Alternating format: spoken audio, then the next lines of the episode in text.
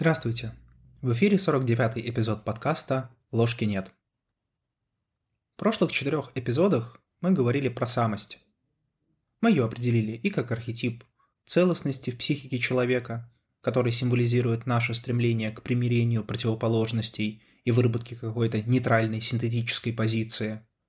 Мы рассмотрели самость и как центр психики, то есть то, к чему человек стремится, то, что определяет направление движения эго, то, что символизирует в какой-то мере смысл и дает этот смысл. Мы поговорили о разных свойствах самости, о тех символах, которые могут ее символизировать. И говоря об этом архетипе, мы его рассматривали по большей части как психологический феномен. Юнг на самом деле очень часто подчеркивал, что в своих работах он опирается на эмпирику, на феноменологическое исследование переживаний людей.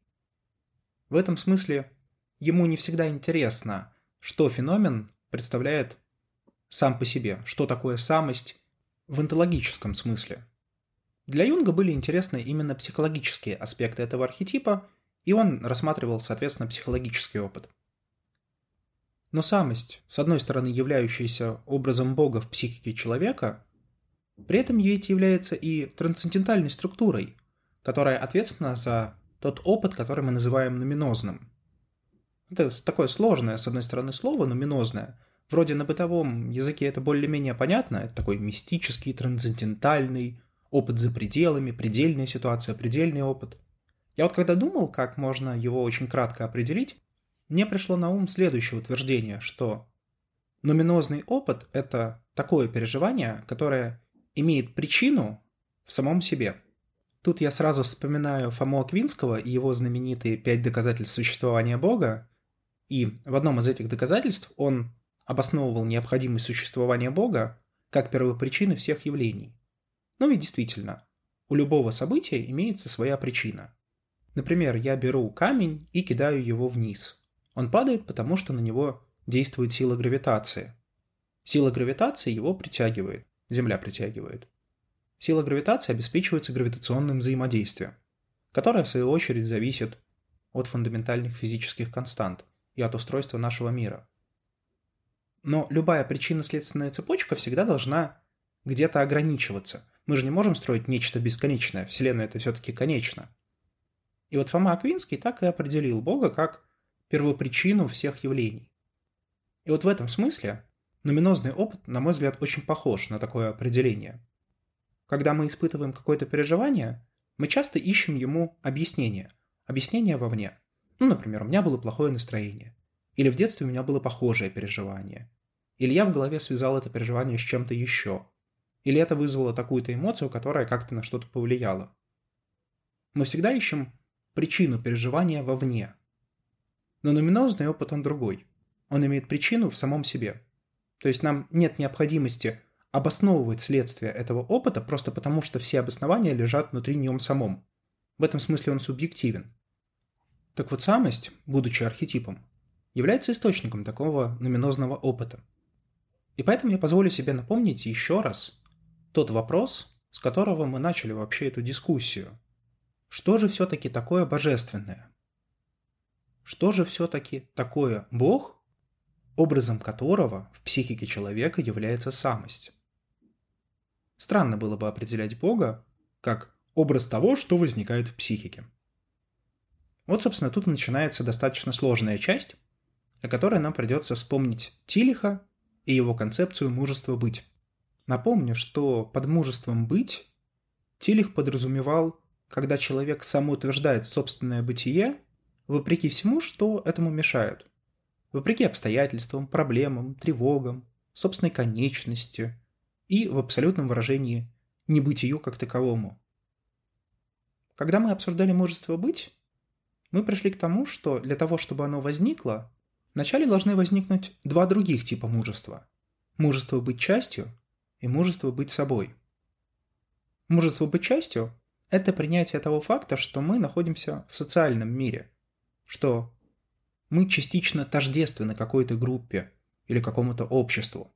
И принимая и осознавая эту частичную тождественность, мы принимаем и ответственность за то, что делает группа, принимаем часть коллективной вины на себя. Мужество быть собой – это мужество самоутверждать собственную индивидуальность. Мужество принять тот факт, что я и только я способен конструировать свою жизнь, и что только я несу ответственность за то, каковой моя жизнь в итоге станет. Как ни странно, у Юнга были похожие концепции, которые он написал в книге «Mysterium Cognitionis». Он там тоже описывает процесс индивидуации, о котором мы говорили раньше, но он там приводит три других этапа, основываясь на алхимических работах и в частности на Герхарде Дорне. В качестве предварительного этапа индивидуации Юн говорит о том, что человек должен прежде интегрировать свои инстинкты. Говоря более простым языком, человек должен научиться контролировать свои эмоции и адаптироваться к окружению. То есть он должен перестать быть животным и стать в какой-то мере социальным животным. Формально это можно действительно связать с мужеством быть частью. Ведь что требует мужества быть частью? Мужество быть частью требует признания того, что мы находимся в какой-то группе, что мы являемся частью какой-то группы, пусть и не целиком.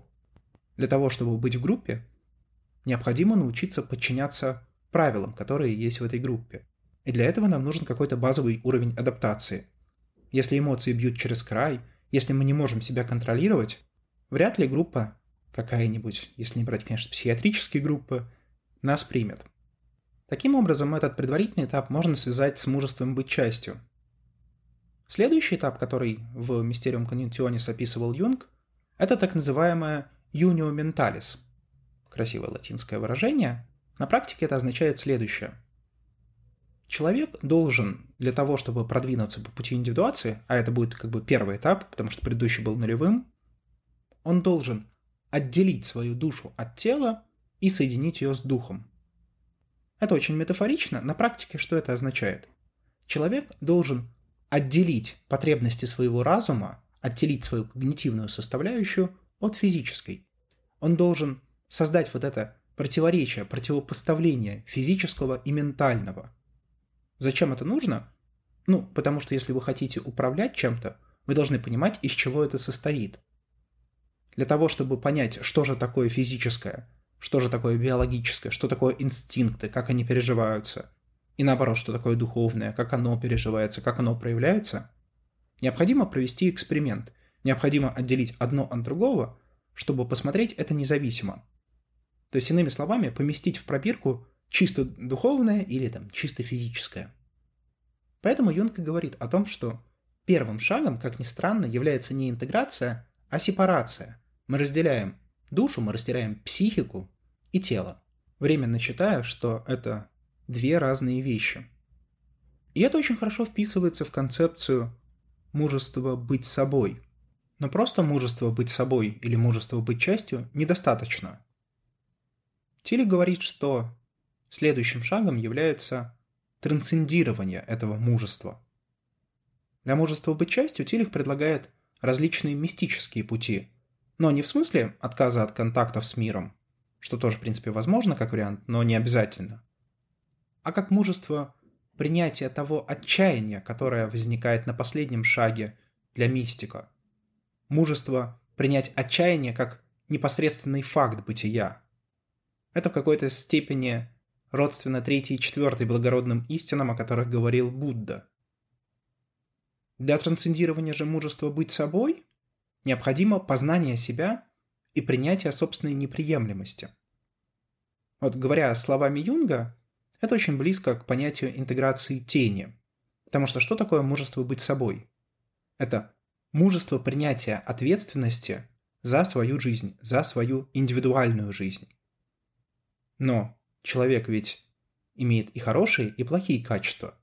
Если на старте мы фокусируемся обычно на наших достоинствах, то в какой-то момент мы понимаем, что мы состоим не только из достоинств, что есть и недостатки, что есть та часть нас, которую мы почему-то не приемлем. Но для того, чтобы действительно получить мужество быть собой, необходимо принять как хорошую, так и плохую части.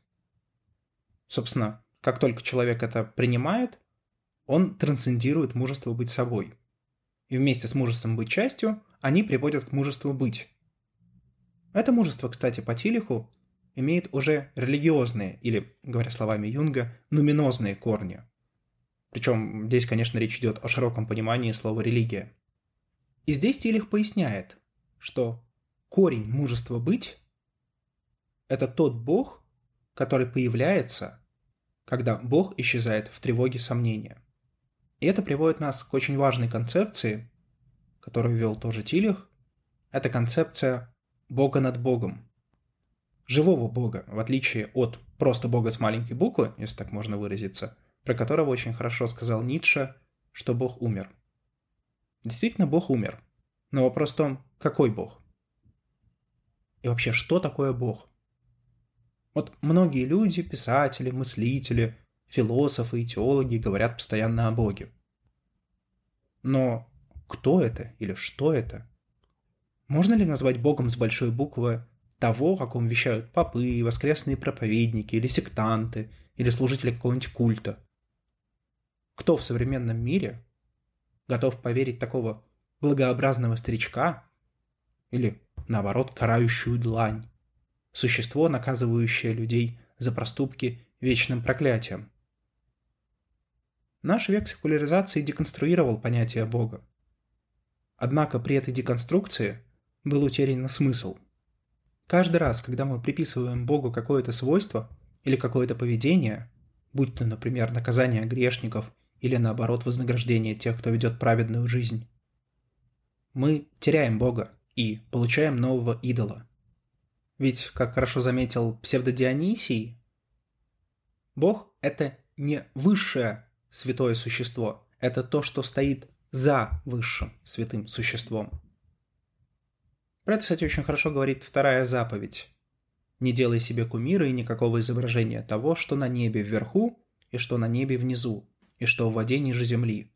Не поклоняйся им и не служи, ибо я Господь Бог твой». Окей, мы можем отбросить такие повседневные представления. Но некто может сказать, что он воспринимает Бога как некий идеал, высший этический стандарт или абсолют. Но тут возникает хороший вопрос. Будет ли этот Бог действительно Богом с большой буквы или всего лишь нашей проекцией идеала вовне? Ведь природа этого идеала, она заключена в нашей голове. И когда мы приписываем Богу свойства этого идеала, мы в принципе делаем то же самое, что и на предыдущем этапе. Ровно те же аргументы и к понятию идеала, и высшего этического стандарта, или даже абсолюта могут быть применимы. Здесь, как ни странно, очень хорошо отрезвить может старая добрая библейская история об Иове. Помните? Товарищ, который был праведником, который все делал хорошо, прям четенько, пострадал от того, что Бог решил поспорить с сатаной – и пострадал он не потому, что Бог решил испытать Иова, не потому, что Иов какие-то грехи совершал, а просто, ну, потому что вот так может быть. И вся вот эта экзистенциальная дилемма Иова заключалась в том, что изначально он проецировал на Бога принципы справедливости, идеала, порядка. Но только в конце Иов понял, что Бог не обязан быть таким, каким его себе представлял сам Иов. И тогда к нему пришел инсайт. Тогда на него снизошло просветление. Еще раз вернусь к фразе Тилиха. Корень мужества быть – тот Бог, который появляется, когда Бог исчезает в тревоге сомнения. Вспомните, когда мы обсуждали индивидуацию по Мюррею Стайну. Он выделял четвертый этап этой индивидуации рационально-атеистический, когда человек уже доходит до того что понимает, что идеалы, абсолюты, высшие этические ценности – это всего лишь конструкты, которые он не может приписывать больше божественному, что было на предыдущем этапе. И это приводит к секуляризации, к механистической картине мироздания, управляемого безликими, бездуховными, бездушевными законами. Собственно, на этом этапе возникает то, что можно было бы назвать новым атеизмом. Не атеизмом, который просто отрицает существование Бога, ну, потому что так проще, потому что это тоже вера. А атеизм, который отрицает существование Бога, потому что он деконструировал понятие Бога. Как можно преодолеть этот этап? Как можно от четвертого перейти к пятому?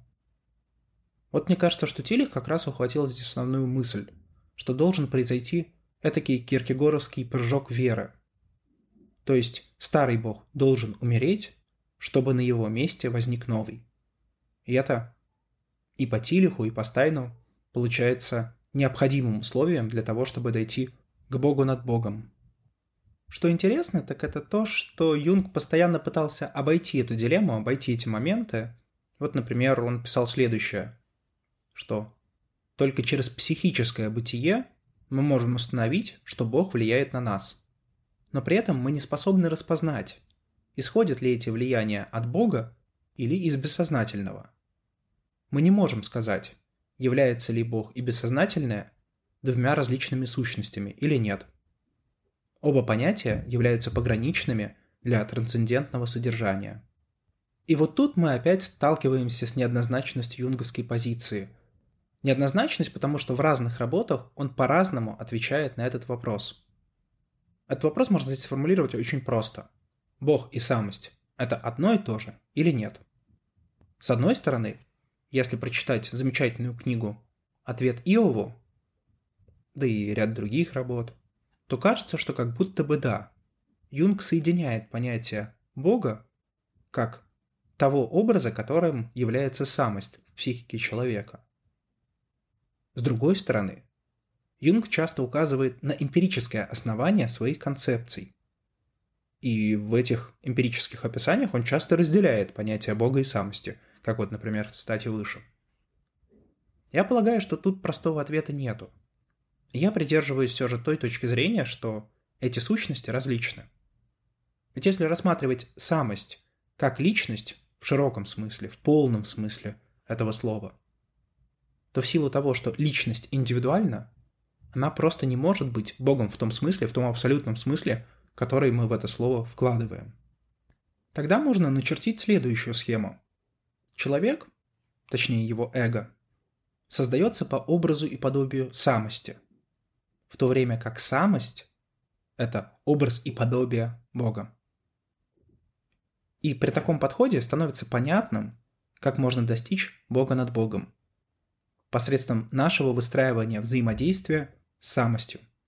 Потому что в этом случае именно самость становится той дверью, которая открывает Бога над Богом выстраивая контакт с ней, мы убиваем Бога, который идол, и начинаем видеть дальше.